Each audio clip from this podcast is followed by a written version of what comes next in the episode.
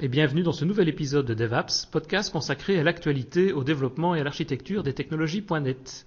Nous enregistrons cet épisode aujourd'hui le, 13 mai 2016. Je suis Denis Voituron et je suis accompagné de Christophe. Bonjour Christophe, comment vas-tu? Bah écoute, ça va très très bien. Ça va être un épisode qui va être vachement intéressant. Ah ben je pense aussi. Ça va euh, intéresser effectivement, je pense, beaucoup de monde aussi. En tout cas, j'ai déjà eu moi beaucoup de questions ici dans mon entourage, donc euh, on va voir. Et donc pour ça, ben, pour nous accompagner aujourd'hui, on a un nouvel invité qui est Thomas Lebrun et qui va venir nous parler d'un sujet brûlant, comme on le disait dans l'actualité de Microsoft, qui a fait le buzz encore il y a quelques semaines maintenant lors de la dernière conférence Build, la conférence des développeurs hein, de Microsoft. Et donc je veux parler des développements Xamarin. Bonjour Thomas, merci d'avoir accepté notre invitation. Bonjour Denis, bonjour Christophe. Tu vas bien Salut Thomas. Bah ça va, ça va. Hein. Tout va bien, tout va bien. Oh, tu es au boulot aussi et tu passes quelques heures, enfin une heure avec nous pour pouvoir discuter un petit peu de, de ce sujet que, que a mis à l'ordre du jour. Ouais. Je me suis isolé euh, dans un bureau et, euh, et je passe euh, une heure pour discuter avec vous de ce sujet-là en espérant bah, discuter avec vous, échanger et puis répondre à deux trois questions. Ouais, tout à fait. Avant que tu nous parles de Xamarin, je te propose de te présenter un petit peu. Euh, c'est ce qu'on fait à chaque fois. Hein. Donc, euh, euh, les grandes lignes, bien sûr. Tu me coupes si je me suis trompé. T'es sorti de Supinfo en 2007. C'est ça, tout à fait. T'as travaillé deux ans chez Winwise et mhm. maintenant tu as enchaîné. Enfin, en 2009, T'es architecte chez Infinite Square? Euh, Je fais, ouais, en fait, je fais plein de choses en fait chez Infinite Square. euh, je fais, oui, je fais de l'architecture logicielle, je fais du, du consulting. Euh, je fais de la gestion de projet, donc euh, j'ai pas de titre euh, officiel, mais voilà, je suis consultant au sens large. Voilà. Ouais, voilà, c'est ça. Euh, Qu'est-ce que j'ai dire? Tu es aussi auteur de plusieurs bouquins. Tu avais fait en 2007 le WPF, WPF par la pratique, pardon, tout seul. Puis en fait, après, tu as été co-auteur avec Jonathan Antoine de MVVM de la découverte à la pratique en 2011. Pardon MVVM de la découverte, à, MVVM de la découverte à la maîtrise. Désolé. Puis après, j'avais noté le MVVM de A à Z. En 2012. Ouais, alors MVVM de A à Z, c'était plus une conférence qui avait été animée dans, lors d'un Tech Days, euh, qui était effectivement une espèce de continuité de, de, de, ce, de ce bouquin. Mais ouais, effectivement, c'est bien ça. T'es MVP depuis presque 10 ans. Euh... Je dis presque parce que c'est en 2007 le premier euh, ouais, c'était euh, c'était en juillet 2007, tout à fait. Donc ça fera euh, 10 ans l'année prochaine si tout va bien. D'accord. 10 ans en 2017 En 2017, ouais, tout à fait. D'accord. Après, euh, on connaît aussi Thomas Lebrun sous le nom de Morpheus. Effectivement, c'était euh, la, bonne époque. c'était bon, c'est toujours une bonne époque, mais c'était une autre époque. En fait, tu as été un gros gros contribueur sur alors je me demande si t'as pas commencé sur euh, avant que ce soit code de source ou il y avait VB France avec Nix, tu sais, tu te souviens de ça? Oui, oui, tout à fait. Euh, et après, t'es es très longtemps sur développer.com. Tu y es encore, je crois, de toute façon. T'es pas quasiment un responsable .NET et là un admin des forums. Alors je alors je l'ai été pendant effectivement euh, très longtemps. J'ai été responsable de la communauté .NET sur développer.com. Euh, je, je, suis toujours un petit peu l'actualité, mais euh, j'ai laissé un peu ce, cette partie de, de responsabilité à, d'autres euh, bah, pour me consacrer à, à d'autres choses. Euh, à l'époque, j'avais un petit peu plus de temps. Euh, bah, J'étais étudiant, donc je pouvais passer plus de temps sur Internet et, et le travail, bah, c'était pas très grave. maintenant, les choses ont un petit peu changé, donc voilà. Donc je suis un petit peu l'actualité, ce qui se passe toujours un petit peu chez, chez Développé, mais j'ai laissé le j'ai laissé les responsabilités euh, des prises de décision et euh, la gestion des, des écritures d'articles, de choses à des gens qui avaient un petit peu plus de temps. C'est là que je t'avais connu en fait, enfin en tout cas de, euh, par internet. Euh, C'était au départ sur VB France et ensuite après bah, sur développer.com. Mmh, tout à fait. après t'as un blog, gros gros blog, mais en fait qui se découpe en plusieurs petits blogs. Hein, t'avais commencé sur développer.org en 2006 tes premiers, tes premiers articles. Et là maintenant, c'est sur blog.thomaslebrun.net. Ouais, en fait, j'ai euh, alors effectivement, j'ai eu euh, j'ai eu un, blog sur euh, développeur.org, j'ai eu un blog sur euh, développer.com. Et au bout d'un moment, je me suis dit, bah tiens, ce serait pas mal d'avoir un petit peu mon espace à moi. Donc finalement, j'ai mon blog.thomaslebrun.net et à côté de ça, j'ai aussi le blog de, qui est le plus lié à, mon, à, mon boulot, donc blogs.infinisquare.com slash b slash tom. Donc où je couvre majoritairement les mêmes sujets, mais typiquement bah, mon blog perso sera en anglais et mon blog pro est plutôt en français. Et donc aujourd'hui, ben, tu viens nous présenter Xamarin, comme on l'a dit. Et donc par rapport à ça, euh, ben, on va peut-être faire un peu une, petite historique, Christophe. Ah non, non, je voudrais pas qu'on fasse un historique de Xamarin et puis un peu rentrer dans les ficelles et puis complexe, rendre le, truc imbitable. Juste pour rappeler que initialement, c'est l'équipe qui avait fait le projet Mono, qui a l'initiative de Xamarin, euh, et qui vient maintenant d'être acheté ici en février dernier. Mais euh, je pense qu'on va faire un système de questions-réponses avec euh, avec Thomas. Euh, et déjà la première question, moi je dirais, mais qu'est-ce que Xamarin Et en fait, quelle est leur approche? Voilà le premier truc que auquel tu vas nous répondre en quelques mots. Ok, alors c'est une question un peu un, peu large. L'objectif de Xamarin, c'est de c'est de s'attaquer au, au, développement cross-platform et donc du coup de vous permettre de faire des applications euh, donc iOS, Android et Windows Phone en utilisant euh, Visual Studio et C Sharp. Donc l'objectif c'est vraiment ça, c'est vraiment de vous dire euh, à l'heure actuelle on sait faire des applications euh, cross-platform dans d'autres technologies, type Cordova par exemple. Euh, mais euh, on utilise pas mal de nos jours en fait tout ce qui est C Sharp, Visual Studio, parce que ce sont des, technos et un langage de développement très utilisé. Et donc Thomas, en fait, du coup, on ne parle que d'applications mobiles, pas d'applications bureau ou d'applications sur OS X Alors, évidemment, c'est une bonne, euh, bonne remarque. Euh, dans le cadre des, applications Xamarin, donc on va parler des applications mobiles au sens euh, iOS, Android et Windows Phone. Et également maintenant effectivement la partie Windows Universal, donc UWP. Mais on a également la possibilité avec Xamarin de développer des applications effectivement pour macOS. macOS, pardon. Euh, donc là, qui seront un petit peu, bah, qui seraient même complètement assimilés à des applications de bureau euh, côté euh, Apple. Et du coup, sur PC, avec le Continuum, est-ce qu'on peut du coup se dire bon, c'est presque, ça reste une application Non, non, pardon, je me trompe en disant en posant la question. c'est aussi une application PC du coup parce que Windows 10.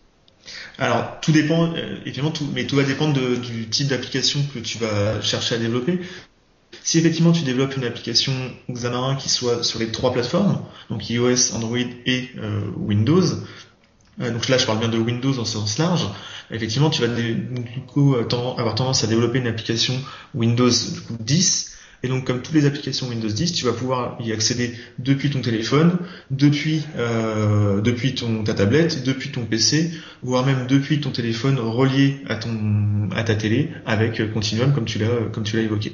C'est ça. On parle, on, parle de quoi comme type de plateforme euh, supportée par Xamarin? Donc on parle de téléphone et de tablette de type iOS, Android et qu'est-ce qu'on a? Euh, bah, euh, euh, En termes de plateforme, donc c'est iOS, Android, Windows et macOS. et en termes de, de, de device en tant que tel, là, tu peux aller même beaucoup plus loin. Tu peux avoir donc PC, tablette et téléphone, les éléments les plus classiques.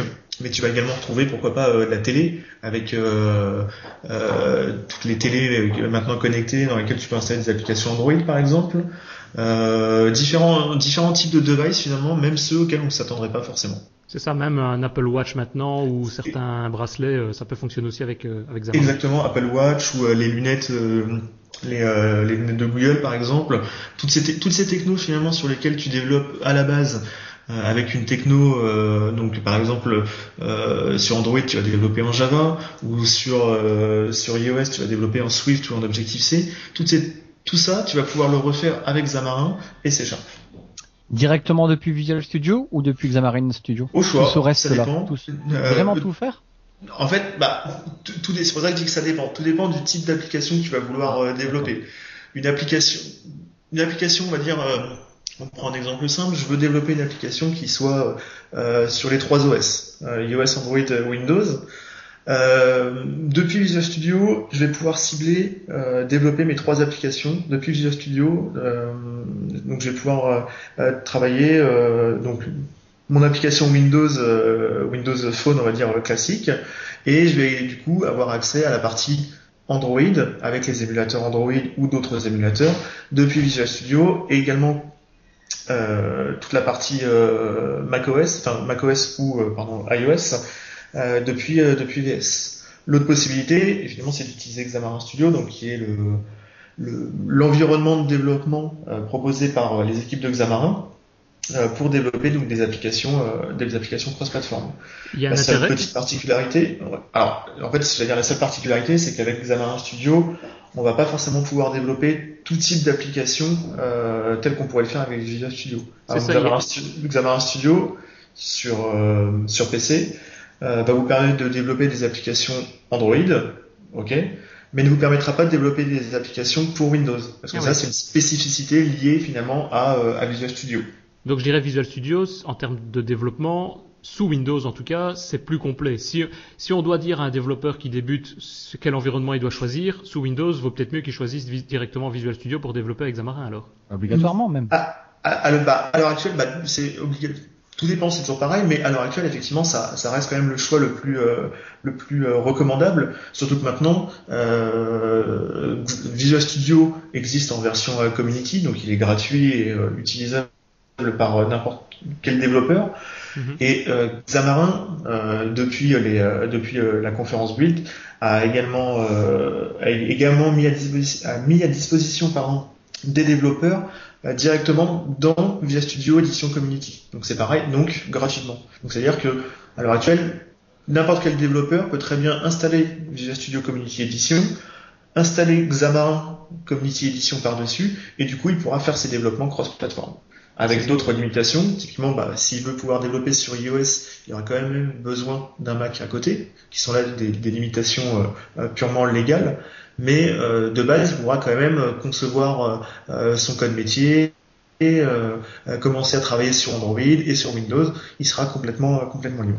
C'est ça, on va peut-être parler après effectivement de la manière de créer des applications, notamment sur, sur Mac, enfin sur iOS, mm il faut parler à un Mac, mais ça on va revenir dessus. Mais si je reviens sur les généralités, si on prend d'autres solutions de développement cross-platform de type Apache Cordova par exemple, qui a lui orienté plutôt HTML, JavaScript, Ici, on est dans du développement avec un langage qui est C Sharp, si j'ai bien compris. Oui. Et, mais qui donne quoi? On parle de, souvent de, de langage et de compilation native. Qu'est-ce que fait Xamarin par rapport à d'autres? Quel, est son avantage, je vais dire, par rapport à d'autres systèmes tels que Apache Cordova, par exemple? Alors, euh, ce que, euh, effectivement, c'est une bonne, bonne question aussi. Euh, l'idée de Xamarin, c'est de vous, donc de vous permettre d'écrire donc du C Sharp, ou ça marche aussi. Alors, c'est moins utilisé, mais ça marche aussi avec F Sharp. Voilà, il y a des gens euh, qui utilisent F donc pour tout ce qui est programmation fonctionnelle. Mais pas VB. Non, pas VB. C'est un choix de l'éditeur, pourquoi pas. euh, Xamarin supporte effectivement C Sharp ou F Sharp. Et l'idée, du coup, c'est euh, de, comment dirais-je, de compiler votre code et de faire en sorte que le code que vous obteniez à la compilation soit la même chose que si vous étiez, alors typiquement on va prendre l'exemple d'iOS, euh, si, vous, si vous compilez du code iOS sur un, Mac, donc écrit en Swift ou en Objective-C, mhm. Euh, si vous faites la même chose avec Xamarin, l'idée c'est que le code qui soit généré au final soit exactement le même. Du coup, c'est-à-dire que le binaire que vous allez obtenir au final soit exactement le même. Donc c'est pour ça qu'on dit que quand on travaille avec Xamarin, les binaires qui sont produits sont des binaires dits natifs, dans le sens où c'est vraiment le, binaire qui sera utilisé sur la plateforme qui sera compatible avec la plateforme. C'est ça, c'est comme si on avait développé en Objective-C ou, en Java si c'est de l'Android.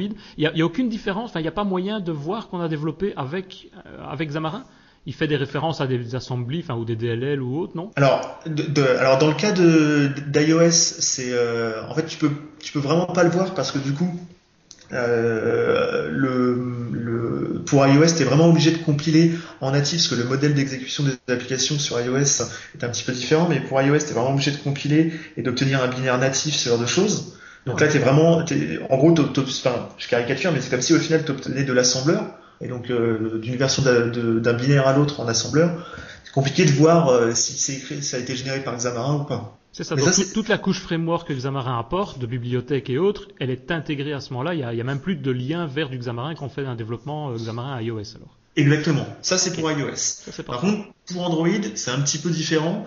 Android a un modèle d'exécution qui est un petit peu, finalement, qui est assez proche des applications .NET, euh, avec une espèce de machine virtuelle euh, qui tourne. Euh, et du coup, quand on développe une application Xamarin pour pour Android, bah, on se retrouve avec un binaire qui est dans un langage intermédiaire.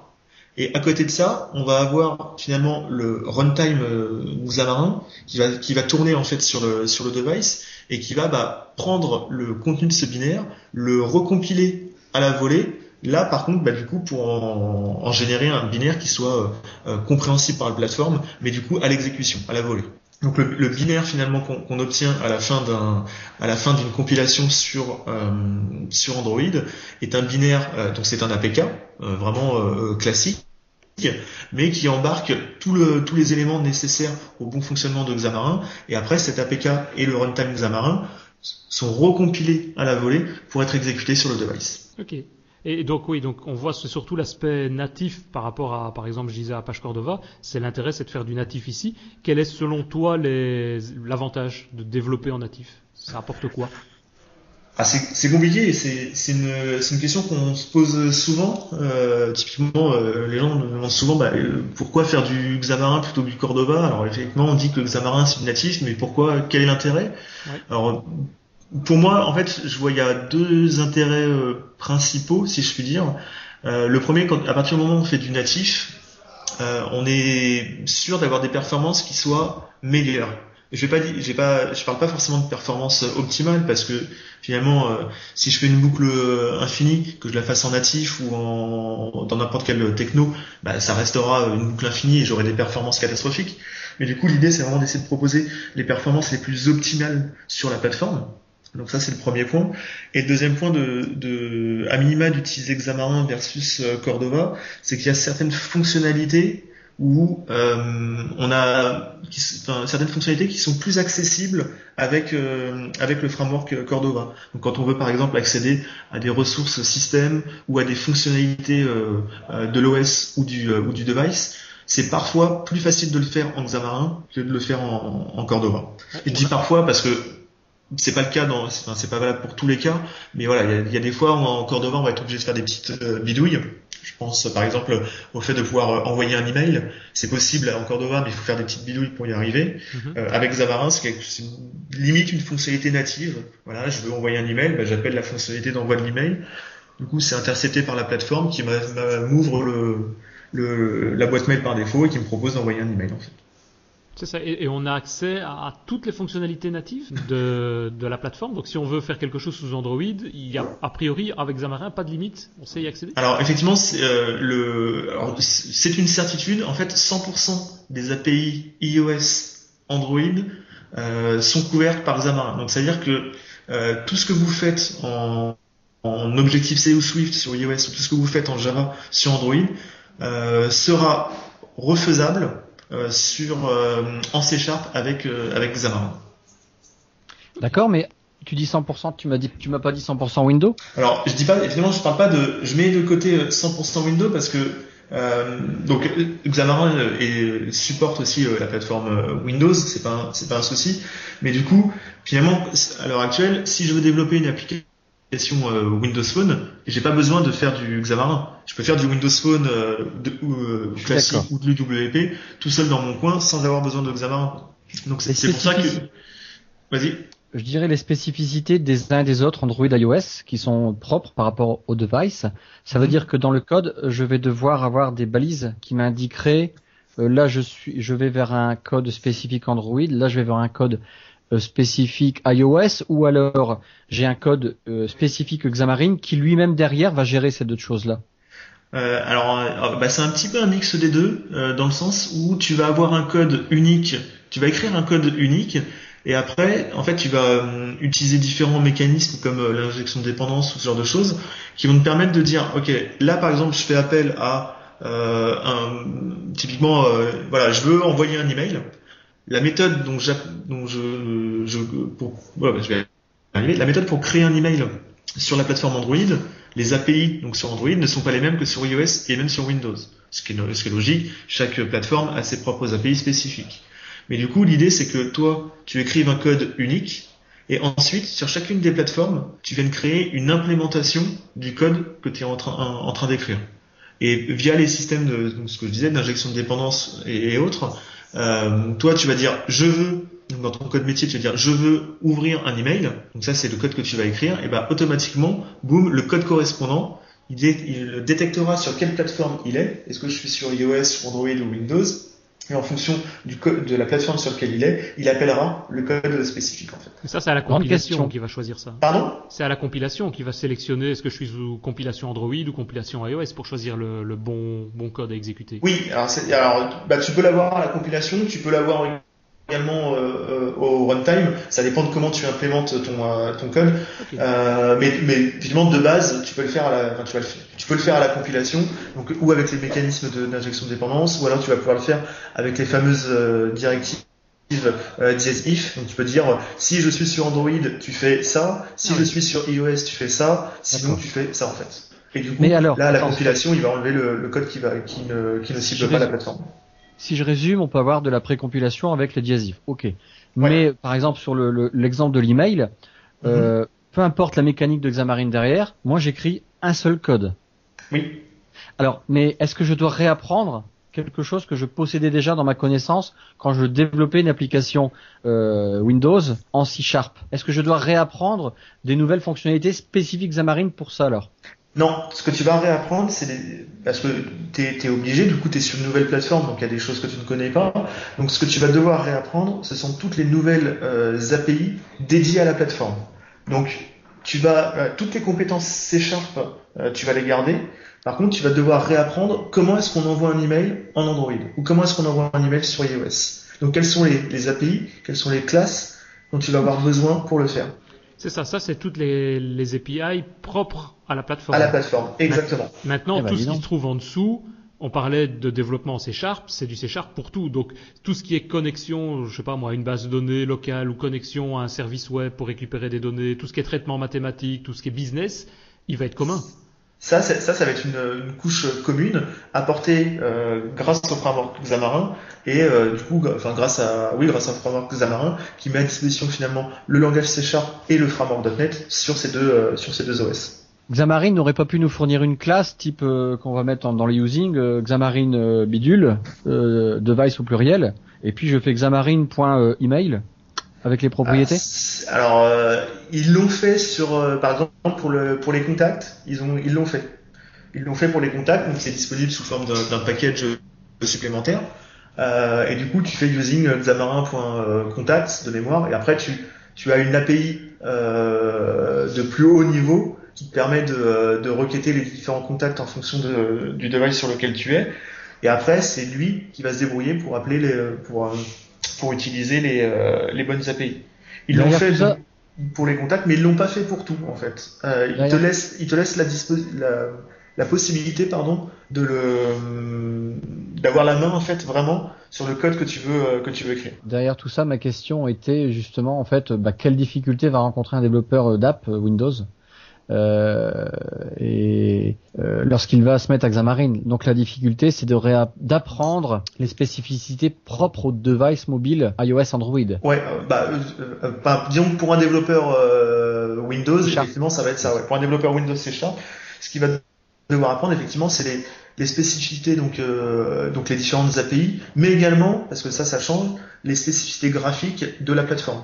il va devoir apprendre bah, sur il va devoir apprendre Material Design, euh, il va devoir apprendre que bah, sur Windows un bouton c'est carré, sur euh, iOS un bouton c'est pas forcément carré. Donc tout ce genre, tous ces genres de choses, c'est des, choses nouveaux. Et finalement, on se rend compte que c'est des choses qu'il aurait dû apprendre même s'il n'avait pas fait de Xamarin. Si on lui avait dit, euh, t'es développeur euh, .NET C Sharp, on a besoin de développer une application iOS et pour ça on va le faire en Objective C, bah, le développeur il aurait dû apprendre dans tous les cas les guidelines de la plateforme euh, graphique, parce que ça c'est une obligation. Par contre, ce qu'il aurait dû également apprendre, c'est les nouvelles API, parce qu'il les connaît pas, et le langage. Ça, il ne le connaît pas non plus. L'avantage de, l'avantage de Xamarin, du coup, c'est de bypasser le dernier, euh, la, dernière étape et de n'avoir à apprendre que les guidelines graphiques et les nouvelles API. C'est ça. Donc tout va être développé en C Sharp, comme on l'a dit. Et il y a des avantages de travailler. Je dis quelqu'un qui doit commencer.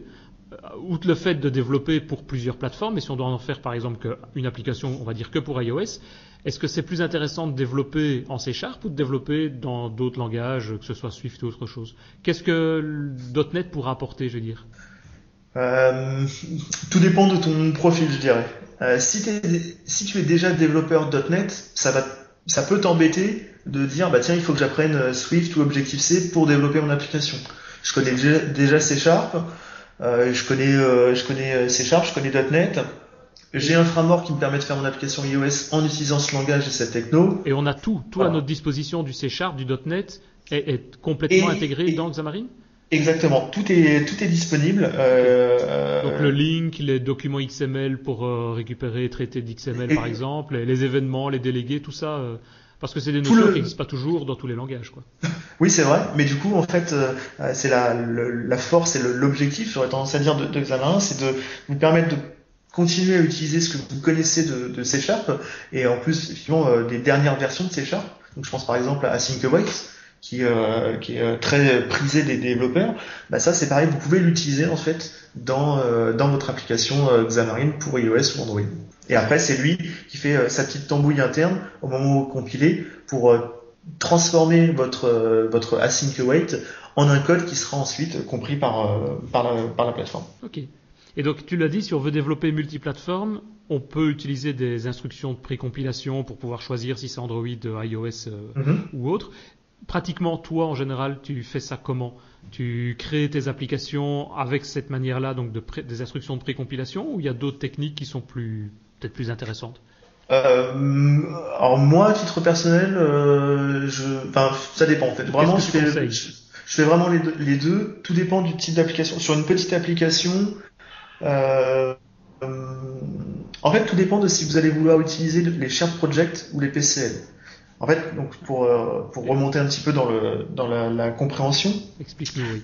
Ouais, pour développer votre application Xamarin, donc vous allez avoir, euh, on va dire iOS, Android d'un côté, mais ça finalement c'est l'interface graphique de votre application. C'est là où vous allez dire, bah, voilà, mon application va avoir un écran, dans cet écran je vais avoir un bouton, ce genre de choses. Donc le, le projet iOS ou Android ne va contenir finalement que l'interface graphique de l'application. Je t'interromps déjà à ce niveau-là. Tous les aspects interfaçage graphique, il y a des outils pour ça? Euh, sur euh, sur euh, sur Windows, euh, enfin avec Visual Studio pardon et Xamarin Studio, vous avez le designer Android. euh, par exemple, sur Android, vous pouvez utiliser le designer euh, Android qui fonctionne euh, très bien, qui vous permet de voir les différents devices. Un peu la même chose que le designer finalement Windows. Hein. C'est ça. et, vraiment, ça, ça existe, bien fait. Ça existe dans Visual Studio aussi alors. Ça, ça existe dans Visual Studio. Dans Xamarin Studio, c'est vraiment, pour le coup, c'est vraiment extrêmement bien, bien intégré. Il y a un vrai travail qui a été fait à ce niveau-là. et du coup, donc, vous avez, alors vous l'avez pour Android. Et à côté de ça, vous avez également pour iOS le designer euh, de, des, des, storyboards, donc qui représente finalement les les, euh, les vues, les, les, vues en fait côté euh, iOS. Mm-hmm.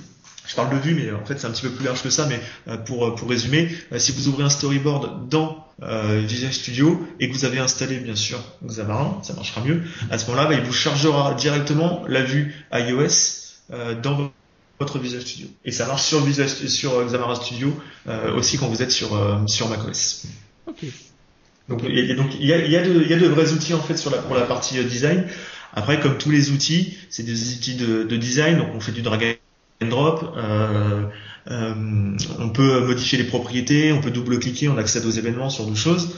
on peut également passer en vue code, typiquement que ce soit sur Android ou sur euh, ou sur un storyboard, euh, finalement l'interface graphique, euh, ce n'est que du XML qui matérialise. Bah, tiens, là je vais avoir un bouton, là je vais avoir une textbox, ce genre de choses.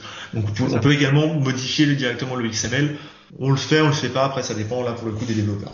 Donc, juste peut-être avant de passer après un aspect plus pratique des choses, comment on va mettre tout ça en place. Moi, juste une peut-être une petite dernière question pour moi on parle donc, on a du code qui va être du code commun, tout l'aspect business, et puis bah, on va devoir décréer les interfaces graphiques qui vont être propres et éventuellement adaptées à chaque plateforme, euh, iOS, euh, Android et autres. Euh, maintenant, on parle, enfin j'ai entendu souvent parler par exemple d'à peu près 70% de code commun réutilisable, qu'il ne va pas falloir redévelopper puisqu'il est commun aux trois plateformes qu'on va, qu'on va utiliser. Exactement. Tu, tu confirmes ça ou en pratique toi, avec l'expérience que tu as, qu'est-ce que ça représente? Est-ce que c'est faisable déjà? Est-ce que 70% c'est c'est bien comme valeur, enfin c'est correct. Alors, est-ce que c'est faisable? Euh, Oui, et 70%, c'est une bonne valeur en fait. Euh, euh, clairement, ce qui est sûr, c'est que ça dépend de, de l'application. D'une application à une autre, tu auras 70 ou 80 ou 90. Voilà, tout dépend vraiment du, du de l'application et tout dépend aussi, tout dépend aussi, pardon, de la plateforme cible. Sachant que à partir du moment où on va avoir de l'iOS dans les plateformes cibles, Là, on sait qu'on va avoir une diminution de ce pourcentage parce que iOS est celui qui va permettre, enfin, c'est, iOS va avoir le moins de pourcentage de réutilisation de code en fait. Parce que euh, c'est là où euh, autant sur euh, Windows et, Android on peut se débrouiller, il y a des éléments qui sont assez similaires, même des fois au niveau de l'interface graphique on peut on peut reprendre des idées ou autres. Sur iOS, faut vraiment tout refaire à la main, donc finalement tout ce que tu vas avoir de, de, spécifique sur iOS, euh, ça va être vraiment l'interface graphique et c'est là où tu vas avoir beaucoup de, mal à, réutiliser du code en fait. Mais globalement, une application, euh, je prends une application Windows et Android, tu peux très très vite monter à 75, euh, 80, voire un petit peu plus de réutilisation de code. 80% de, de, pourcentage de réalisation de code. Et toutes les techniques, euh, je vais dire, de, les patterns connus de programmation, on a vu par exemple dans un des podcasts précédents du MVVM et des choses comme ça, tout ça est applicable, puisque c'est du .NET, c'est du C Sharp, on peut réappliquer tout ça directement dans ce genre de projet. Tout ça est applicable, et j'irai même plus loin, tout ça doit être appliqué dans ce genre de projet. Euh, c'est quel que soit, alors après il faut pas tomber dans l'extrême, mais quel que soit le, le pattern de développement, il a pour vocation de euh, euh, faciliter la maintenance, d'améliorer euh, l'écriture des tests, d'améliorer la visibilité, ce genre de choses. Du coup, c'est quelque chose qu'il faut clairement faire dans ce dans type d'application. Et pour ça, donc le pattern MVVM par exemple, t'en parlais, parlais juste avant, donc qui est un pattern à la base purement dédié aux applications XAML, donc aux applications Windows. Euh, il y a des euh, il y a des frameworks qui nous permettent de mettre en place ce pattern sur les applications iOS et Android. Donc on peut, c'est ce qui nous permet du coup de pousser encore un petit peu plus loin la réutilisation de code. Avant de faire un pas à pas euh, dans la pratique, je dirais j'ai encore deux questions. Euh, De manière générale, est-ce que je peux commencer un projet euh, Xamarin et me, me focaliser, bien évidemment au minimum, euh, euh, Windows, mais que sur Android et plus tard, dans l'évolution ensuite du projet, me dire bon, maintenant ça marche bien, c'est sur ces deux plateformes, je vais être dans cette solution, je vais commencer la, la, la version iOS. Ou alors là, je vais droit dans le mur parce que ça va devenir une galère absolue. si tu as, si tu as bien, alors c'est toujours compliqué à dire, mais en gros, si tu as bien architecturé ton projet, euh, enfin ta solution avec tes différents projets, que tu as sorti euh, dans un projet à part tout ce qui est logique applicative, euh, et que tu as utilisé là où il faut le pattern MVVM, éventuellement avec différents frameworks, tu peux clairement faire ça. À titre personnel, par exemple, je sais que bah, je vais, si, si je dois faire un projet Xamarin, je vais pas faire les trois en même temps. Si on me demande de, de faire les trois, je vais pas faire les trois en même temps. Je, je, je enfin, c'est pas possible de faire euh, trois technos en même temps. Donc je vais commencer par euh, le premier projet. Euh, ce premier projet, donc ça va être Windows. Donc je vais concevoir la logique applicative et l'interface graphique. Une fois que le projet il est, il est, il est terminé, à ce moment-là, je vais passer à la version Android.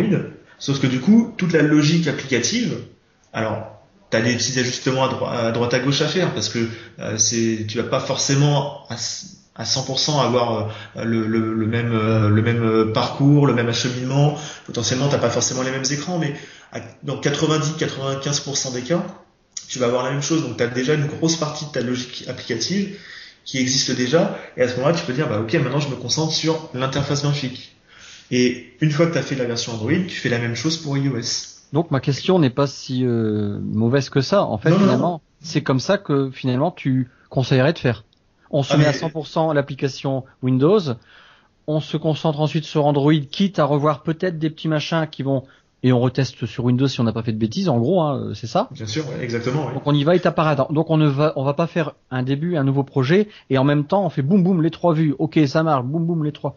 Non. Bah, tu, tu, peux, mais au final, tu vas te rendre compte que tu vas pas avancer très vite en fait, et euh, ça, ça, ça, va être assez frustrant parce que euh, tu vas avoir quelque chose qui va être euh, euh au petit oignon sur chacune des trois plateformes, mais tu auras fait 1% du, de ton dev alors que si tu avais euh, commencé euh, euh, projet par projet, bah, tu aurais été un petit peu plus vite. Enfin, c'est un peu moins frustrant et surtout, bah, ça te permet de, t'assurer que tu fais vraiment les choses correctement en fait. Je rajoute une question. Vas-y, ouais, vas-y. Denis, excuse-moi, je rajoute une question du coup. si je fais un nouveau projet Xamarin, et comme tu disais, et ensuite je vais passer sur les une à une les autres plateformes, les autres mobiles, ma question maintenant c'est j'ai un nouveau projet à faire demain. Euh, je vais commencer mon application. Mon idée, c'est tiens, je vais être euh, dans le Windows Store, mais non. J'en en train de répondre à une question me disant, bah finalement, euh, fais un Xamarin, parce que demain, tu sais pas si tu vas peut-être vouloir aller sur le marché Android. Et voilà la question que je me pose. Demain, je dois créer un nouveau projet. Dois-je directement me mettre sur Xamarin ou sur une application UWP 100% Windows Moi, j'ai envie de dire, il faut faire du Xamarin. Euh, ah, c'est une question assez vaste pour le coup. Après, c'est ce que je disais tout à l'heure, c'est que euh, rien de temps. Enfin, si, si, tu fais une application UWP, dans tous les cas, tu vas quand même essayer de bien l'architecturer. Donc euh, UWP, XAML, donc pattern MVVM. C'est le premier truc qui vient en tête et ce qui est le, ce qui est le plus logique.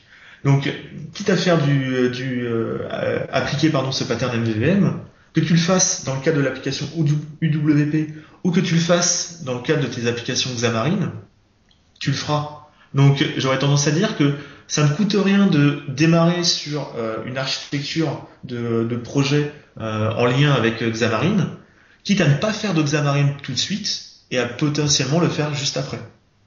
Donc, quand je dis pas faire de Xamarin, c'est pas euh, quand je dis pas faire de Xamarin, pardon, c'est tu vas penser ton architecture avec le pattern euh, MVVM en tête. Donc tu vas penser ton architecture pour que ce soit compatible avec euh, finalement euh, iOS et Android. Par contre, tu vas te concentrer déjà sur UWP. Ok, donc tu vas, tu vas faire ta logique avec tes view modèles, ce genre de choses.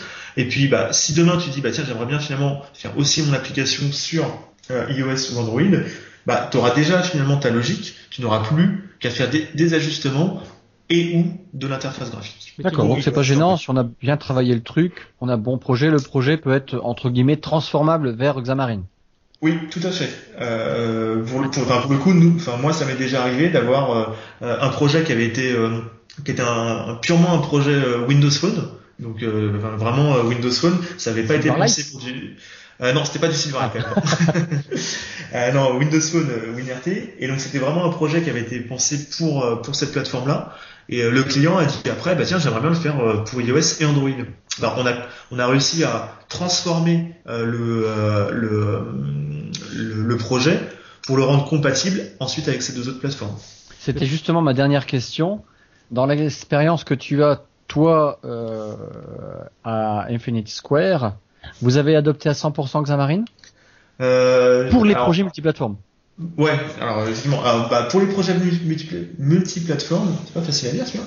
Euh, pour ce type de projet, en fait, on est pragmatique et euh, on étudie avec, euh, bah, dans notre cas, avec le client, euh, quel serait le meilleur choix entre Xamarin, Cordova ou pourquoi pas un simple site web en mode responsif. Donc on essaie vraiment de réfléchir, réfléchir avec lui, d'essayer d'identifier pourquoi Xamarin ou Cordova, hein, parce que c'est la même chose, serait le meilleur choix euh, voilà, on travaille vraiment avec euh, avec le client pour faire ça.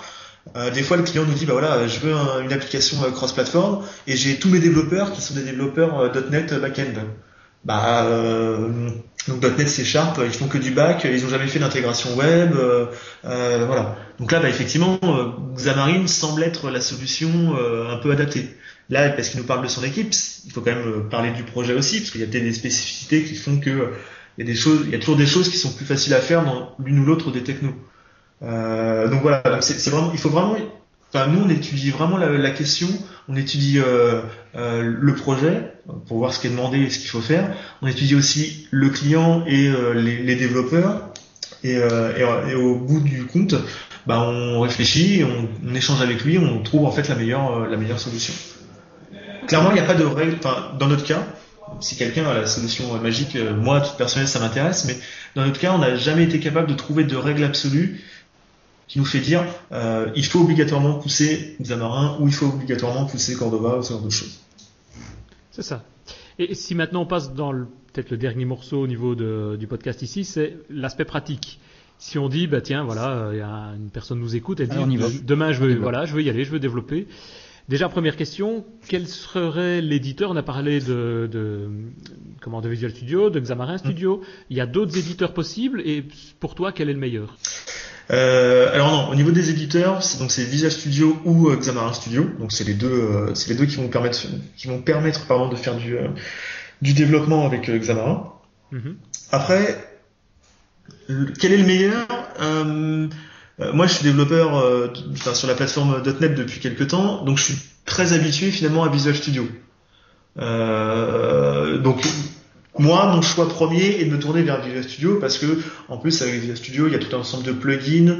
Euh, je peux le connecter, euh, enfin, je peux installer GhostDoc pour les commentaires. Je peux avoir ReSharper. Donc, je suis très habitué finalement à mon environnement de développement à moi.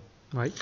Euh, je sais que quand je, quand je dois travailler sur euh, pour du Xamarin sur sur le Mac, donc là, bah, il n'y a pas le choix. Hein. Alors, je pourrais faire une machine virtuelle, ce genre de choses, mais je me complique pas autant la vie. J'utilise Xamarin Studio. Xamarin Studio est est bien aussi en fait, euh, surtout dans la nouvelle version où ils l'ont complètement réécrit. Maintenant, ça utilise euh, pour tout ce qui est intelligence, etc. Donc, il est vraiment très bien. Euh, c'est vraiment une question de, de, de, choix et de goût personnel en fait. Euh, j'ai rencontré des gens, c'est arrivé, qui me disaient qu'ils préféraient en fait, euh, comment on appelle ça, Xamarin Studio, parce qu'il y avait des fonctionnalités de refactoring qu'ils trouvaient plus intéressantes dans cette idée-là que dans Visual Studio par exemple. Donc voilà, il a pas de, là c'est pareil, il n'y a pas de règle absolue, c'est une question de, de, choix, une question de préférence. Euh, voilà, c'est euh, si quelqu'un doit démarrer, il peut, il peut utiliser les deux en fait. Tu, tu l'as cité, juste une dernière chose, tu l'as cité, il y a euh, donc enfin tu as parlé de pouvoir éventuellement développer avec Xamarin Studio sur Mac. Mhm. Il y a un intérêt de développer sur Mac pour des applications iOS notamment ou bien quel est, pourquoi avoir besoin d'un Mac? Alors le, pour alors le Mac est nécessaire pour les applications iOS euh, pour euh, toute l'étape de compilation. En fait, quand on compile une application euh, Xamarin euh, iOS, enfin, Xamarin.iOS, toute la compilation finalement se fait sur le Mac. Euh, ce qui permet, c'est pour ça que c'est, enfin, ce qui est vraiment important, c'est ça, c'est que à la fin, c'est euh, comme la compilation est faite sur le Mac, elle permet vraiment d'obtenir un binaire natif, un vrai binaire natif en ARM. Et tu sais donner alors un éclaircissement, parce que j'en discutais avec un collègue encore ce matin, ils ont annoncé à la build un point par rapport à ça, mais alors c'est quoi C'est un émulateur de, pour tester ou pour euh, au niveau de Visual Studio, au niveau de l'intégration sous Windows J'avais compris qu'on pouvait soit se détacher du Mac, soit, je sais pas, se connecter plus simplement au Mac alors en fait, ce qui se passe, c'est que euh, donc je suis développeur, je veux faire euh, une application Xamarin sur iOS, donc j'ai besoin euh, on va dire que j'ai besoin, je vais avoir besoin de mon PC parce que je veux utiliser Visual Studio et je vais avoir besoin du Mac pour la compilation. Donc mon PC et Visual Studio sont reliés ensemble via une connexion SSH. Euh, et en gros, dès que je compile sur mon PC, c'est envoyé au Mac qui compile et qui me génère le, euh, binaire. Pour tester mon application, je peux tester mon application directement depuis Visual Studio. Donc je fais F5 hein, dans, Visual, Studio. Et là, en fait, ça me lance un, un simulateur pardon, euh, sur le Mac. Donc c'est le simulateur qui est présent en fait euh, sur le Mac, qui est présent quand on installe Xcode. Euh, et du coup, mon application s'exécute dans le simulateur. Donc ça c'est pas mal, mais du coup, ça m'oblige. Donc je suis sur mon PC avec Visual Studio, je fais F5, et si je veux ne serait-ce que tester l'application, hop, il faut que je me tourne, que j'aille sur le Mac, euh, que je teste l'application sur le Mac. Ah oui, non, ça marche, non. Ok, je reviens sur Visual Studio et je fais mes changements. Oui, il faut quand même deux machines, quoi, physiquement. Il faut, il faut quand même deux machines. Maintenant, euh, et, et euh, juste avant, pour, avant d'enchaîner, c'est pareil. Si je veux tester sur un device physique, je suis obligé de brancher mon iPhone sur le Mac et je fais F5 depuis Visual Studio et là, ça passe par le Mac pour déployer finalement sur mon iPhone physique. Donc ça c'est euh, donc ça ça marche hein, euh, et, euh, et, encore heureux. Maintenant ce que ce que les équipes de Xamarin ont annoncé récemment à la conférence Evolve, c'est deux choses. La première, c'est la possibilité d'avoir le simulateur euh, iOS qui tourne sur le PC euh, Windows. Alors, c'est pas le vrai simulateur. En fait, c'est un, un, viewer du simulateur qui est présent en fait sur le Mac, euh, qui s'exécute sur votre PC. Donc en gros, c'est comme si euh, quand vous faites F5 dans, dans, votre Visual Studio, vous avez une espèce de fenêtre euh, euh, un petit viewer, quoi. un petit viewer, un petit, un petit VNC qui s'ouvre et qui vous montre en fait le simulateur tel qu'il tourne sur iOS. Mais il faut quoi Une machine par développeur Une machine Mac par développeur ou on peut se partager quand même cette machine? On peut. Alors euh, avant c'était euh, une machine Mac par développeur et depuis qu'ils ont changé l'infrastructure du de comment on appelle ça? L'infrastructure côté côté Mac pardon euh, maintenant, comme ça passe par des connexions SSH, on peut avoir plusieurs développeurs de relier finalement sur le Mac. Donc c'est le, le gros avantage. Et il n'existe pas, ne fût-ce que, je sais pas, par exemple chez Xamarin, sur leur serveur, des, même quitte à l'acheter ou à louer, des emplacements où on pourrait compiler ça. Je dois développer une application ou juste pour tester. Je, enfin, acheter un Mac, oui, ok, mais pour faire des gros projets, d'accord. Mais si je dois juste faire un petit test juste pour voir si ça marche, ça devient un peu compliqué et coûteux, non? Alors, bah, tout dépend. Après, si tu as des, euh, tu as des sites euh, qui te mettent à disposition des, euh, des, des Macs que tu peux louer par exemple. Donc tu peux louer ton Mac pendant euh, une journée, un mois, une semaine. tu peux faire ça. Il y a des sites qui proposent ça en fait, ce genre de choses. Xamarin ne le fait pas. Ah Xamarin, eux, ce qu'ils qui te mettent à disposition, eux, c'est des devices que tu vas pouvoir, sur lesquels tu vas pouvoir déployer ton application pour la tester sur différents devices. C'est ça, pour avoir euh, une batterie de device à tester au lieu de faire euh, de devoir les Exactement. Exactement. Ça, c'est une offre euh, chez Xamarin qui s'appelle Xamarin Test Cloud. Et l'idée est de dire que à l'heure actuelle sur le marché, la fragmentation côté Android est, est, vraiment importante. Il y a beaucoup de versions d'Android et pour chaque version d'Android, il y a beaucoup de types de devices différents. Côté iOS, euh, donc les devices on les connaît. Par contre, c'est pareil, il y a quand même pas mal de versions d'iOS qui, qui sont en circulation. Et du coup, à moins d'acheter un device spécifique, euh, un device spécifique par marque et par version d'Android, ça, ça, devient quand même compliqué à, à, à, gérer.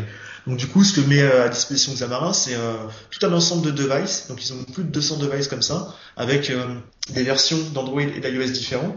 Et du coup, vous pouvez euh, louer des heures de, de, device pour tester en fait votre application dessus. Donc vous exécutez des tests d'interface graphique et vous pouvez voir ah bah tiens oui là mon application s'est bien exécutée, là non là il y a eu un problème, pourquoi? Et vous pouvez regarder un petit peu ce qui se passe. Ok. Pratiquement, je suis euh, développeur euh, comme je disais tout à l'heure, on se met dans un contexte développeur mhm. Windows. Je j'ouvre Visual Studio et je veux faire maintenant ma première application Xamarin. Que se passe-t-il? Dans nouveau projet, j'ai du coup non avant ça que dois-je installer sur mon ordinateur? J'ai Visual Studio 2015.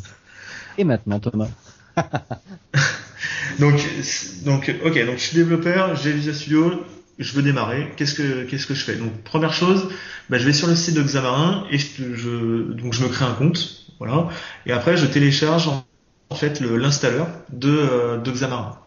Cet installeur va me permettre de récupérer tout un ensemble euh, d'éléments, donc les, les SDK Android, les machines virtuelles Android, ce genre de choses. Euh, ça va me permettre d'avoir le plugin euh, à Visual Studio qui va me permettre de créer mon application Android ou iOS directement depuis Visual Studio. Donc cet installeur, il fait tout le travail euh, préliminaire. Il n'est pas, pas compris dans Visual Studio 2015, une des dernières versions? Alors, euh, en fait, ce qui est compris dans l'installeur de la dernière version de mémoire, alors ça a peut-être changé du coup la suite au, au, au rachat et aux dernières annonces, mais euh, jusqu'à il y a quelques temps, ce qui était compris, c'était le fait de pouvoir d'avoir un lien qui redirigeait directement vers l'installeur. Donc en fait, je faisais fichier nouveau projet Android et là il me disait il faut installer le l'installeur euh, Xamarin.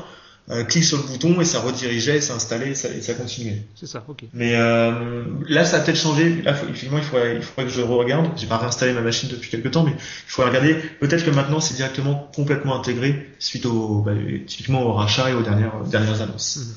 Mais voilà, de base, j'ai installé euh, Studio, maintenant j'ai Xamarin d'installer, et ben je peux faire fichier, nouveau projet, et donc là bah, j'ai différents types de catégories de projets qui apparaissent, et donc je vais retrouver une catégorie Android et une catégorie iOS. Et euh, dans ces différentes catégories, bah, je vais retrouver mes templates de projets classiques. Hein. Je peux faire une application vide. Je peux faire, euh, par exemple sur euh, sur iOS, je peux faire une application à base de, de, tables, donc des, onglets. Je peux faire une application dite mettre mettre détail. je peux faire une application coupée en deux. Donc voilà, j'ai différents templates de projet. donc côté iOS, côté Android. Je choisis le template de projet qui m'intéresse, je valide, et là je me retrouve en fait avec bah, une partie de code C Sharp dans laquelle je vais devoir écrire la logique de mon application et une partie de code graphique euh, dans laquelle je vais devoir définir l'interface graphique de mon application. Après, reste à, à voir euh, comment, comment est-ce qu'on va euh, architecturer tout ça. Si on veut faire les choses un petit peu correctement, on va mettre en place donc ce fameux pattern MVVM. Donc on va créer un autre projet dans lequel on va mettre tous nos fameux view models, donc toute la logique de notre application. Euh, euh, on va créer d'autres projets pour tout ce qui est euh, accès, accès aux services, entité métiers, ce genre de choses.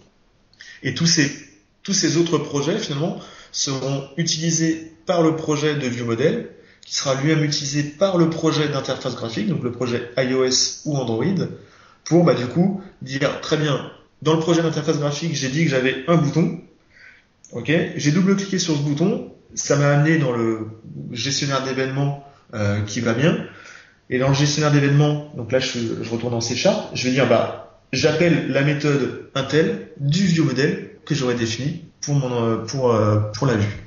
Ces différents projets dont tu parles, tu l'as cité tout à l'heure, on peut faire donc si je me rappelle bien deux, des projets de type euh, PCL, portable librairie, ou bien des projets partagés. Tu, sais tu sais réexpliquer un peu la différence et je dirais quel est le mieux. Celui qui doit choisir, moi c'est ma question que j'ai eue quand j'ai créé mon premier projet comme ça, c'est ok il y a les deux mais je fais lequel?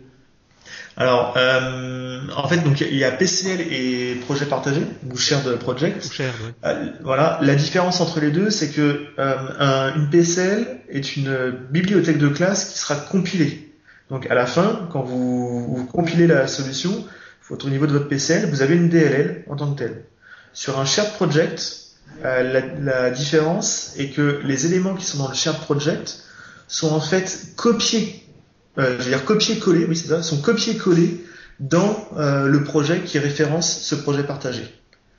Donc euh, la vraie différence entre les deux est que dans une dans une PCL, vous ne pouvez pas savoir sur quelle plateforme vous vous, vous êtes.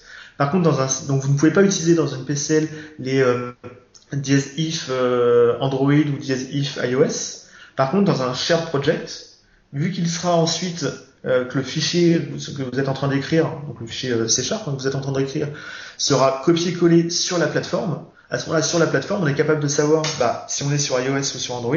Donc à ce niveau-là, les dièses if sont, sont, euh, sont activés en fait. Du coup, vous avez potentiellement plus de possibilités techniques dans un shared project que dans une PCL. Une PCL réunit l'ensemble des éléments communs à toutes les plateformes Mhm. D'accord? Donc c'est euh, finalement c'est très peu de choses. c'est suffisamment c'est suffisant pour faire euh, pour faire euh, une application, mais c'est très peu de choses dans, le sens où dans une PCL on ne va pas avoir de référence vers les contrôles graphiques iOS ou Android par exemple, euh, parce que c'est pas finalement c'est pas quelque chose de commun. Alors que dans un shared project, le fichier il est copié sur la plateforme.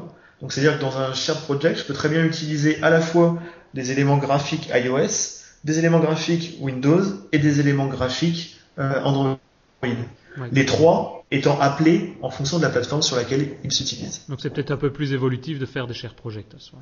plus évolutif ou surtout plus puissant dans le sens où là du coup on a accès à toutes les fonctionnalités de la plateforme consigne. Ouais, c'est ça. Ok.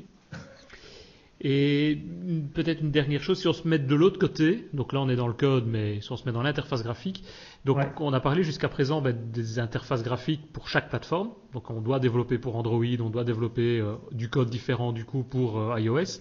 Maintenant on a vu mhm. passer également tout ce qui est Xamarin Forms. Alors qu'est-ce que c'est et explique-nous un petit peu.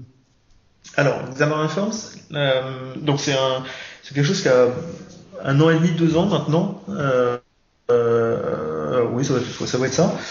Euh, donc l'objectif de, de, de, base de Xamarin, c'est de dire, donc de Xamarin, là je parle vraiment de Xamarin, c'est de dire, ok, j'écris ma logique métier une fois et j'écris mes interfaces graphiques euh, autant de fois que je vais avoir de plateformes différentes à cibler. Donc si je cible les trois plateformes, je vais écrire trois fois les interfaces graphiques. Ce qui est normal parce que euh, chaque plateforme a ses spécificités graphiques. L'objectif de Xamarin Forms est d'essayer d'aller encore plus loin en termes de mutualisation de code et dire euh, je continue de partager la logique applicative, parce que ça, Xamarin savait le faire, donc on, le conserve, mais c'est de dire surtout, je vais essayer d'écrire une seule fois mon interface graphique et de faire en sorte que ensuite, en fonction de la plateforme sur laquelle le, code que le code d'interface graphique que j'ai écrit s'exécute, le, le, les paradigmes s'appliquent. Donc je donne un, exemple. Euh, je vais écrire une fois euh, un bout de XML dans lequel je vais mettre euh, un tab control. Donc c'est un contrôle avec des onglets. Et ce bout de XML sera utilisé ensuite par chacune des trois autres plateformes pour dire, OK, donc les onglets sur iOS, ils sont en bas. Donc boum, je les mets en bas. Les onglets sur Android, ils sont en haut, donc je les mets en haut. Et les onglets sur Windows Phone, bah, il n'y a pas vraiment de système d'onglets, c'est plutôt un pivot, donc j'affiche un pivot. Donc en fait, en fonction de la plateforme, donc je vais avoir un, moi je vais avoir écrit que je veux un tab control, et en fonction de la plateforme sur laquelle je vais m'exécuter, ben, je vais avoir le contrôle correspondant qui sera affiché. C'est ça, donc euh, ça te donne quelque chose, enfin ça te génère quelque chose. T'es pas, t'es pas entièrement euh, maître, je vais dire, du résultat, du résultat graphique que ça va donner. Tu choisis l'élément et c'est lui qui va, en fonction de la plateforme, choisir la bonne représentation graphique pour pouvoir passer cet élément, c'est ça? Exactement. Alors ça, c'est le fonctionnement de base. Tu peux surcharger ce comportement pour faire en sorte que euh, bah, euh, sur iOS, si tu veux que tes, onglets soient en haut, tu peux, euh, tu peux surcharger le comportement de base pour lui dire mets les onglets en haut via un système de renderer par exemple. Mais finalement de base, l'idée c'est de dire tu écris ton interface graphique une fois et après les paradigmes de la plateforme s'appliquent pour choisir les bons contrôles correspondant à ce que tu as écrit. Donc dans Xamarin Forms, on n'a pas de contrôle textbox par exemple. Textbox c'est le contrôle le plus, euh, enfin c'est un des contrôles les plus connus de, par les développeurs. Ça existe dans n'importe quel techno. En Xamarin Forms, on n'a pas de contrôle textbox. On a un contrôle qui s'appelle entry. Mm-hmm. Et ensuite, une fois que euh, le framework Xamarin Forms voit ce contrôle entry, en fonction de la plateforme sur laquelle il est, il va dire OK, tu veux une entry, je suis sur Windows Forms, je te donne une textbox. Tu veux une entry, tu es sur euh, iOS, bah, je te donne une UI euh, edit text, etc. etc. du coup, on a un, jeu de contrôle euh, entre guillemets plus haut niveau qui est commun finalement à l'ensemble des trois euh, plateformes, donc Windows, iOS et, et, et, Android. Et ensuite, à l'exécution ou à la compilation, on peut le faire assez au choix, on va avoir une représentation graphique qui va être dédiée en fonction de la plateforme. C'est ça, donc on est vraiment dans une couche de vraiment de haut niveau avec un dénominateur commun. Il faut vraiment prendre la partie commune des trois plateformes pour que ça fonctionne. Pardon, pour que ça fonctionne. Ouais, c'est exactement ça, avec toujours en fait un, objectif simple. Euh, c'est d'essayer de mutualiser un maximum de code. Donc, euh, ce que je disais avant, on savait très bien le faire sur la partie euh, logique métier. Bah, là, on essaie de maximiser encore plus de code sur la partie interface graphique. Donc, c'est quelque chose de très nouveau, mais voilà, ça marche, ça marche. Tant qu'on compile pas, on est toujours sur des émulateurs dans Visual Studio. Donc je peux avoir mes trois résultats directement de mes interfaces sur mon ordinateur. Alors avec euh, Xamarin Forms ou avec Xamarin normal? Xamarin Forms. alors, euh, alors une des, je vais appeler ça limitation, mais c'est un terme un petit peu large, un petit peu fort, mais une des limitations à l'heure actuelle effectivement de Xamarin Forms, c'est qu'on n'a pas de, on n'a pas de rendu du code euh, qu'on écrit donc on ne sait pas ce que ça va tant qu'on n'exécute pas l'application, on ne sait pas ce que ça va donner en fait, ce que le rendu va donner euh, sur le sur le device. Euh, c'est une des limitations actuelles. Euh, à la dernière conférence euh, de Xamarin, donc qui a eu lieu au mois de fin fin avril, pardon, fin avril début mai, donc la conférence Evolve, les équipes de Xamarin ont fait la, la première démonstration d'un previewer euh, d'interface graphique, graphique pardon, Xamarin Forms. Je vais arriver. Donc en gros, j'écrivais mon code Xamarin Forms et à côté, je voyais le rendu instantanément en fait dans la dans la plateforme qui m'intéresse. Enfin, à minima pour l'instant, il supporte Android et euh, iOS. Windows arrivera sans doute, mais voilà, il commence, il commence au moins par ces deux-là. Ok, donc ça évolue bien quand même. Oui, c'est ça, ça évolue bien. Pratiquement, c'est quoi? C'est du XAML bah, Alors, euh, ouais, techniquement, derrière, euh, quand je dis vous écrivez du code Xamarin Forms, en fait, vous écrivez du XAML version, micro, euh, version Xamarin, pardon. Donc, on connaît le XAML qu'il y a chez Microsoft, avec ses namespaces spécifiques, ses contrôles, sur de choses. Côté Xamarin Forms, on écrit un, un XAML qui est qui ressemble, hein, pour être très honnête, qui ressemble énormément à celui qu'on connaît chez, chez Microsoft, mais qui n'est pas 100% le même encore à l'heure actuelle. Donc il y a, au fur et à mesure, il y a une unification, il y a une, une amélioration, mais il y a encore un petit peu de travail à faire à ce niveau-là. Il faut garder en tête que Xamarin Forms, ce que je disais, c'est un produit qui a deux ans, euh, donc finalement ça reste quand même très très jeune en termes de en termes de produits, mais on voit que euh, bah, c'est ce que ce que tu disais euh, Denis, on voit que ça et même toi Christophe, ça bouge très très vite, ça évolue très très vite, et même Xamarin d'une manière générale, c'est des produits qui évoluent très très vite. Oui, il est peut-être encore un peu jeune, comme tu le dis. Pour tout n'est pas n'est pas sec quoi. De temps en temps, il y a des petits trucs qui qui sont un peu bizarres quand même dans Xamarin Forms, non? Oui, oui, bah il y a, y a, des, euh, oui, bah il y a des bugs, euh, clairement. Hein, il, faut, il, faut, il faut le dire, faut pas avoir peur de, de, de, se le cacher. Donc il y a des bugs, il y a des comportements des fois un petit peu bizarres avec euh, des listes. il y a des, des, fois des petits problèmes de performance quand on, bah, voilà, sur les listes, quand il y a beaucoup d'éléments, ce genre de choses. Mais pour le coup, les équipes de Xamarin sont vraiment bien transparentes. quand il y a des trucs qui marchent pas, elles le disent. Mhm. alors, quand vous posez la question et que vous dites que ça marche pas, ils vont vous dire oui, effectivement, ça marche pas. De même, ils vont pas dire que quelque chose ne marche pas. Ça, on ne veut pas leur en vouloir. Euh, donc, euh, donc oui, oui, c'est euh, il y, a, y, a y a des bugs, il y a des, des, problèmes de performance à certains moments, mais euh, quand on est sur une quand on veut faire un petit prototype, par exemple, on veut tester euh, rapidement quelque chose, ou quand on est sur une, application euh, métier où on est sur un affichage un peu tabulaire, qu'on n'a pas besoin de beaucoup d'interactivité, ce genre de choses, ça peut clairement faire le job en fait. C'est ça, tous les petits problèmes dont tu parles que Xamarin Forms possède peut-être dû à un aspect un peu de jeunesse. Dans Xamarin, les autres composants dont on a parlé avant, là, il n'y a aucun problème. Vous n'avez jamais vous, vu, vous n'avez jamais vous vu rencontrer des problèmes. Euh, au, alors, au sein non, nous on n'a jamais rencontré de problème au sein de, Xamarin. Alors, on sait qu'il y en a, mais du coup, on, on arrive, euh, on arrive à les identifier et du coup à faire en sorte de les éviter. Euh, mais c'est pareil, euh, c'est des, des, problèmes qui se règlent à chaque nouvelle release de, de Xamarin. Donc il y a des, il y a des problèmes. Euh, parce que bah c'est voilà Xamarin ça reste un produit donc dans tous les produits bah, il peut y avoir des bugs donc euh, donc oui il peut y avoir des, des soucis euh, ces soucis où on les connaît où on les on arrive à les identifier euh, il y a des outils qui nous permettent par exemple tout ce qui est problème de performance il y, a des, il y a des profilers qui existent, euh, et sur Android et sur iOS, et même sur Windows. Donc on arrive dans tous les cas à identifier des soucis si soucis il y a. Euh, des fois, on a tendance à accuser un peu trop vite euh, l'éditeur. On se rend compte finalement, euh, dans la majorité des cas, que le souci c'est pas forcément l'éditeur, c'est plutôt nous qui avons fait une erreur en fait dans notre implémentation, dans notre code, ce genre de choses. mais, mais oui, effectivement, des fois, il, des fois, il y a des soucis en fait côté Xamarin. Euh, voilà, il y a un bug tracker qui est ouvert, ils s'en cachent pas et au contraire, ils sont demandeurs de, de, de, de bug fixing, de, de remontée d'informations, de remontée de bugs. Euh, sachant que depuis donc cette fameuse conférence Evolve, ce qu'il faut savoir aussi, c'est que le SDK Xamarin, donc le SDK, le runtime, donc tous les outils finalement Xamarin sont accessibles en open source sur GitHub. Donc si vous voyez quelque chose qui ne marche pas bien, par exemple dans, euh, dans Xamarin, vous pouvez euh, forker le projet, faire la modification et faire une pull request et, euh, et vous contribuerez finalement au, euh, à l'expansion de Xamarin par la suite. Ouais, ouais, pas mal. Ok. Tu vois un bel avenir de Xamarin?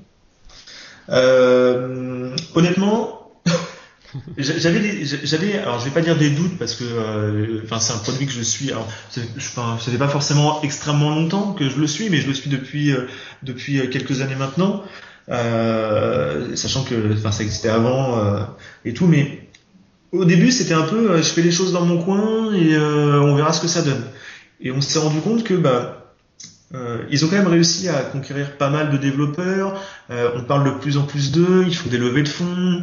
Euh, ils ont été rachetés par Microsoft. donc ça, ça veut, enfin ça c'est où c'est bien ou c'est pas bien. On ne sait pas encore pour l'instant, mais autant avant j'avais quelques doutes et ça faisait un petit peu les cavaliers qui veulent promouvoir leurs produits. On ne sait pas trop ce que ça va donner. Maintenant que ça a été racheté par Microsoft, j'espère en tout cas que ça leur permettra d'avoir un bon avenir. Dans le sens où Ouais, vas-y. Tu penses que Microsoft va euh, profiter de, de, Xamarin pour peut-être l'intégrer comme un système, je dirais, 100%, enfin pas 100%, mais à part entière dans le nouveau développement de la plateforme Windows et compagnie. J'entends par là, est-ce que, oh, la question est un peu vaste peut-être à cet instant, mais est-ce que je peux imaginer que demain, demain, l'avenir dans, dans, dans, un an par exemple, mhm. ben je, finalement en fait ce que je vais coder, ben ça vient d'un historique Xamarin. Et pourtant, bon oui, mon projet c'est un projet standard que j'étais en train de créer, euh, un peu comme si ça serait l'UWP de demain. Tu, ah, tu, vois un petit peu une sorte de fusion euh, encore plus plus rapprochée avec euh, avec l'existant. Euh, ouais, effectivement, je vois ce que tu veux dire. Euh, ah, c'est un peu un pari sur l'avenir en fait, dans le sens où. Euh, Est-ce que ça serait possible? bah, Je pense qu'à l'heure actuelle, personne ne peut le savoir. Est-ce que ce serait possible? Oui, clairement. Je pense que.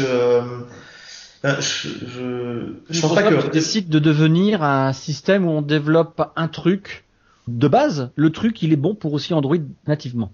Bah, je, je, je pense que c'est un, enfin, je pense que c'est une possibilité parce que quand on voit les efforts que fait Microsoft et c'est enfin, une, une, réalité, quand on voit les efforts que Microsoft fait sur effectivement tout cet aspect euh, cross-platform, euh, alors avec Xamarin, mais même avec Cordova, ils investissent énormément sur la partie Cordova, ils contribuent, euh, euh donc ils le font par exemple aussi avec euh, avec les, les, compilateurs, par exemple C++, avec Clang, ce genre de choses, donc qui sont disponibles maintenant sur Windows et qui permettent de compiler pour iOS, ce genre de choses. Donc il y a il y a une vraie effectivement, enfin on sent un vrai, une vraie volonté d'aller vers ce côté euh, euh, cross-platform. Euh, savoir ce que ça veut dire, ce que ça représentera par la suite ou autre, ça on peut pas le dire. Maintenant, on sent qu'effectivement il y a une volonté de d'avoir cette espèce potentiellement d'unification et d'avoir effectivement, comme tu disais, de dire tiens si demain je peux faire une application et potentiellement je peux l'avoir pour mes mes trois mes, mes trois devices différents sans que j'ai besoin de faire quoi que ce soit je caricature vraiment à l'extrême, mais c'est pas c'est pas impossible et on, on a l'impression que ça veut essayer d'aller vers là en fait. Après, là, seul l'avenir nous pourra nous le dire. Je pense que je suis même pas sûr que chez Microsoft ils savent vraiment vers quoi ils veulent aller forcément dans un premier temps, mais euh, voilà, on verra avec le temps. Concrètement, vous avez gagné beaucoup de temps maintenant euh, chez Infinity Square avec Xamarin. Vous le conseillez donc sans hésitation pour le multiplateforme? Euh, bah, C'est ce que je disais tout à l'heure. Oui, non, mais par rapport... Alors, euh, ouais, euh, ce, qui, est sûr, c'est que... Voilà, une SS2I, franchement, elle gagne du temps. Maintenant, qu'elle s'emmerde de plus, je veux dire vulgairement, à faire le projet Android, le projet Windows, le projet iOS. Alors, ouais. Dans un cas euh, euh, qui n'est pas, voilà, comme tout à l'heure, qui, n'ont pas des spécificités HTML, concrètement, l'investissement vaut plus le coup qu'un développeur Swift Objective-C, un développeur euh, sur Android et un développeur sur PC. Alors, euh, enfin, nous on en est persuadés euh, et j'irais même plus loin que la partie Xamarin. Je pense que à l'heure actuelle, nous on pousse énormément le cross-platform, donc avec Cordova ou Xamarin, parce qu'effectivement, ça, ça, offre, ça offre aussi un, un enfin, des avantages, ne serait-ce qu'en termes de maintenance. c'est tout bête, mais là tu là tu te dis avec ces technologies de cross-platform, tu corriges ton bug une fois et du coup tu impactes tes trois plateformes. Si tu avais trois euh, développements différents, euh, tu serais obligé de les corriger trois fois, sachant que ce ne serait pas forcément au même endroit, que ça va peut-être dépendre euh, des éléments d'interface graphique, donc tu vas peut-être entraîner de la régression potentiellement sur tes trois devices, enfin sur tes trois applications, alors qu'avec une approche, une approche pardon cross-platform, bah, tu vas quand même essayer de, donc tu vas potentiellement prendre du temps pour corriger ton bug parce qu'il faut, euh, mais du coup, tu vas pouvoir te concentrer sur ce bug-là et avec une correction de bug, tu vas impacter tes trois plateformes en fait. Donc centralisé quoi. Même, ce point-là, il est quand même important en fait. Et si on parle justement d'une société, euh, une SS2I notamment, qui a besoin de travailler en, en Xamarin, ça, une idée de coût, ça coûte combien pour avoir la licence ou pour démarrer? Euh, C'est gratuit. Il y a pas de depuis, euh, depuis la conf... Ah Depuis la conférence euh, Build, euh, Microsoft, suite au rachat de Xamarin, ont annoncé que Xamarin serait disponible dans toutes les versions, enfin, serait disponible dans toutes les versions ou pour toutes les versions de Visual Studio, de la version Community à la version euh, Ultimate, full patate, et j'ai tous les droits. C'est ça. donc c'est donc à la société qui qui a renouvelé son contrat Xamarin en décembre ou janvier. Ah, dommage. Ah ah bon là c'est un peu moche. J'ose espérer qu'il euh, y a possibilité d'avoir euh, des, des, remises ou ce genre de choses par la suite. Euh, J'ai pu comprendre que c'était d'ailleurs vraiment le, cas. Il faut juste contacter les équipes de Xamarin à ce niveau-là. Mais, mais oui, sinon ce serait un peu dommage.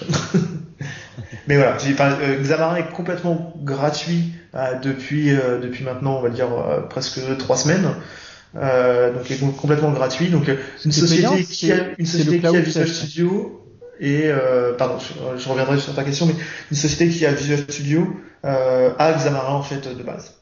Ce qui est payant comme service, ça va être le support éventuellement, l'assistance, le Xamarin Academy, euh, qui est une sorte de d'école en ligne, et aussi le test cloud, où là on va pouvoir tester notre projet sur un peu plus de 2000 devices différents. Mm. Euh, et enfin, euh, ouais, non, mais c'est tout. C'est ça qui va être Non, non, oui, c'est ça. Alors effectivement, euh, donc euh, Xamarin Academy et Xamarin Test Cloud, donc sont des produits à part entière chez Xamarin. Donc eux, ils sont gratuits et comme Xamarin Insight, hein, par exemple, pour faire tout ce qui est télémétrie et, et rapport d'erreur. Donc ça, c'est des produits à part entière. Donc eux sont sont payants, pardon. L'offre Xamarin de base, elle est gratuite. Maintenant, bah, voilà, si vous avez besoin de support un peu plus pointu, euh, euh voilà, d'une réponse normal. Euh, sous 12 heures, ce genre de choses, bah là vous allez effectivement devoir avoir un abonnement dit euh, entreprise. et du coup, vous allez, vous allez, devoir en fait payer ça. Effectivement, c'est normal. on est sur un niveau de service un petit peu plus élevé, qui justifie effectivement l'achat de, enfin, le, le coût de ce type de service. Il y a quand même juste, faut peut-être le dire, juste le store à devoir euh, payer encore, hein, je pense. Donc c'est-à-dire quand tu développes ton application, en tout cas chez Microsoft c'est ça, quand tu veux la mettre dans le store, tu dois payer quelques euros pour la placer, pour avoir un abonnement. Ah oui. Oui, mais parce que là du coup on est sur, euh, là c'est pas lié à Examen, c'est euh, le store. C'est vraiment les, les, trois stores, enfin les trois éditeurs, Windows, Android et, et iOS, qui, qui, voilà, qui imposent le fait de devoir payer une cotisation ouais, pas une cotisation, mais devoir payer pour pousser ces applications dedans, en fait, dans les stores. Finalement, ce qui va euh, coûter le plus cher, ça va être l'acquisition du PC. Le Windows 10 inclus est encore gratuit jusqu'à quelques mois. Et surtout, le plus cher, ce sera de payer euh, un MacBook. Ah, si, si besoin d'un, si besoin d'iOS, effectivement, ça va être ça. Alors après, c'est ce que je dis, hein, il y a des sites qui vous permettent de louer des, euh, louer des Mac dans le cloud. Euh, donc, à voir si le, la durée du projet justifie la durée de la location versus l'achat d'un Mac.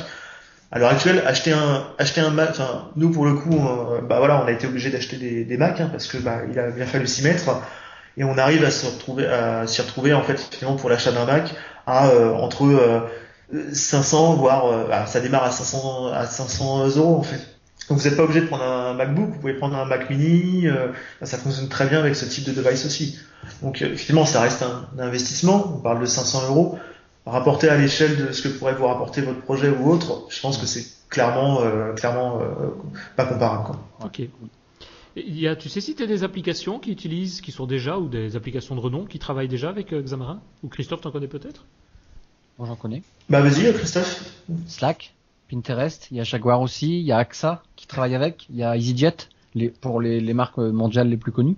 Ouais. Après en France, euh, enfin nous nos applications sur nos téléphones, euh, à part Slack, pardon? BetClick, BetClick en France qui fait du Xamarin. D'accord. Euh, après il y a des, alors euh, j'en connais d'autres, mais euh, donc j'ai pas forcément le droit de citer. Des concurrents, il faut pas mais euh, non, euh, non, non, non, non, c'est des. Là, là, en l'occurrence, je parle de, je parle de clients, mais c'est des, ah euh, des clients sur lesquels on n'a pas le droit de communiquer. Mais effectivement, il y a des éditeurs de logiciels dans le domaine de la santé, dans le domaine de l'immobilier, qui utilisent ces, ces différentes technos. voilà,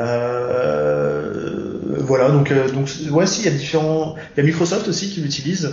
je pense toujours à ça, parce que ça me fait toujours un petit peu sourire. Euh, le jeu Wordament, qui était euh, assez euh, assez répandu pendant un moment, a été développé en fait à l'époque en Xamarin. Ah ouais, déjà les, premières versions? Euh, alors je sais pas quelle première version, mais enfin je sais pas ce que tu appelles première version, mais je sais ah, que à Wordament. De Windows Phone 7. Euh, alors je sais pas si c'est cette version-là, mais je sais que la version iOS et la version Android de Wordament sont à minima en fait en, en Xamarin. Ouais. Donc, euh, donc, donc c'est un produit qui est utilisé, qui, euh, qui mérite d'être utilisé. Euh, voilà, faut, enfin, il faut l'essayer. Ouais, il faut l'essayer, il faut l'essayer, il faut, et vous verrez que vous serez très vite intéressé et attiré par le produit. Il faut noter qu'on ne parle que d'applications qui sont dans les stores. C'est ça, hein. Et on n'est pas sur des applications bureau. Euh, bah, hormis pour les applications UWP qui elles font les deux. Après, le reste. Non, mais c'est une application qui provient des stores. Ce sont des applications qui seront mises à disposition sur les stores. C'est ça que je veux dire. Ah, alors ok. donc oui, sauf, qu'après ça c'est juste le processus de distribution. Euh, nous on a travaillé avec un client qui a souhaité son application Xamarin et qui a souhaité la, la, la distribuer en interne. Donc vraiment une application réservée aux, membres de, de, de l'entreprise. Il l'a il a distribué via un outil de MDM, donc, mhm. en l'occurrence qui s'appelle euh, qui s'appelle AirWatch. Donc euh, que ça provienne du store ou que ça provienne d'un outil euh, interne, peu importe. Finalement, ce que ah. vous avez au final, c'est un, un, binaire qui est considéré comme un binaire natif. Donc le store, lui, il le voit comme un binaire natif. L'outil de déploiement interne, il le voit comme un binaire natif. Donc après, il le, voilà, ça marche, ça marche nickel quoi. Ok, ben, je pense qu'on a fait déjà une bonne introduction, même plus que ça euh, concernant Xamarin. Donc, ben, je vais dire, tu nous as expliqué en gros quelle est l'approche de Xamarin pour créer des applications multiplateformes, euh, pourquoi il est toujours intéressant de développer d'ailleurs en C Sharp, et qu'il est possible de partager son code entre nos différentes applications, Android, Windows et, iOS, et que pratiquement nos applications peuvent ainsi se créer au, sein même de Visual Studio. Ça, c'est quand même toujours intéressant pour les développeurs. Et qu'on a différents simulateurs pour valider tous nos développements. Donc tout ça, je pense que c'est effectivement très très intéressant. Juste peut-être pour terminer, on peut peut-être signaler, renseigner qu'il y a un livre gratuit qui est écrit par euh, Charles Petzold. Il y a certainement beaucoup d'autres aussi documentations mais celui-là est directement présent sur le site de, de Xamarin. Et donc c'est un célèbre vulgarisateur, hein, Charles Petzold, qui fait des, des, livres sur les technologies Windows et les langages de programmation, mais ça, ça fait plus, plus de 30 ans maintenant. Donc euh, on va le retrouver gratuitement sur le site de, de Xamarin. Il a d'ailleurs été engagé, je pense, hein, par, euh, par la société. Oui, il est, euh, il est maintenant, c'est un, un, un, écrivain de documentation officielle chez Xamarin. C'est son nouvel employeur. Ok, parfait. Ben, Christophe, je sais pas si tu as d'autres questions, d'autres remarques? Ben Non, pour l'introduction, maintenant, on va peut-être passer au contenu. oui, voilà. ouais, c'était un peu facile là, jusque-là. oui, bah oui. On va replanifier alors un deuxième podcast non, alors. Je sais pas si toi, Thomas, tu as d'autres euh, infos à nous fournir? Euh, non, non, enfin d'autres infos, euh, pas spécialement. Euh, je pense qu'on a découvert, enfin, finalement, comme tu l'as dit, on a abordé pas mal de choses. Euh, il y a beaucoup de choses encore qui euh, qui arrivent en fait côté euh, côté Xamarin, donc ont été annoncées lors de, de, cette conférence Evol. Donc pour l'instant c'est de la des outils encore en preview, euh, ça marche bah, comme toutes les previews un peu quand ça veut, mais ça permet un petit peu d'y voir un, un, peu plus clair sur sur ce vers quoi les équipes de Xamarin travaillent, là où elles vont dans les prochaines dans les prochaines prochains mois, hier semaine, mais là on est même sur les prochains mois. Euh, donc l'actualité pardon euh, des équipes de Xamarin, de tout ce qui tourne autour de Xamarin Form, de toute la partie euh, test aussi tout ça. Euh, une chose est sûre, c'est que ça va énormément bouger dans les prochains mois. Donc voilà, restez restez attentif à ça. Je pense qu'il y a pas mal de choses qui vont qui pourraient vous intéresser et qui seront annoncées assez rapidement. Parfait. Ben, peut-être juste alors avant de nous quitter, est-ce que tu peux nous dire comment on peut faire pour te, te contacter, un Twitter ou autre chose? Euh, oui, bah alors euh, sur Twitter, donc c'est euh, at euh, Thomas underscore Lebrun. sinon, bah, par email, euh, tlebrun at infinisquare.com. voilà, sinon sur Facebook ou voilà, vous me trouvez un peu partout, donc n'hésitez pas. je ne mords pas. Enfin, je ne mords plus pour être précis. ok, ben, un grand merci en tout cas. Un grand merci pour ta présence aujourd'hui, pour cette présentation de Xamarin très intéressante en tout cas, je pense. Euh, je pense que beaucoup de nos auditeurs bon, vont créer des applications multiplateformes maintenant, dans les prochains jours, si c'est pas déjà fait d'ailleurs peut-être.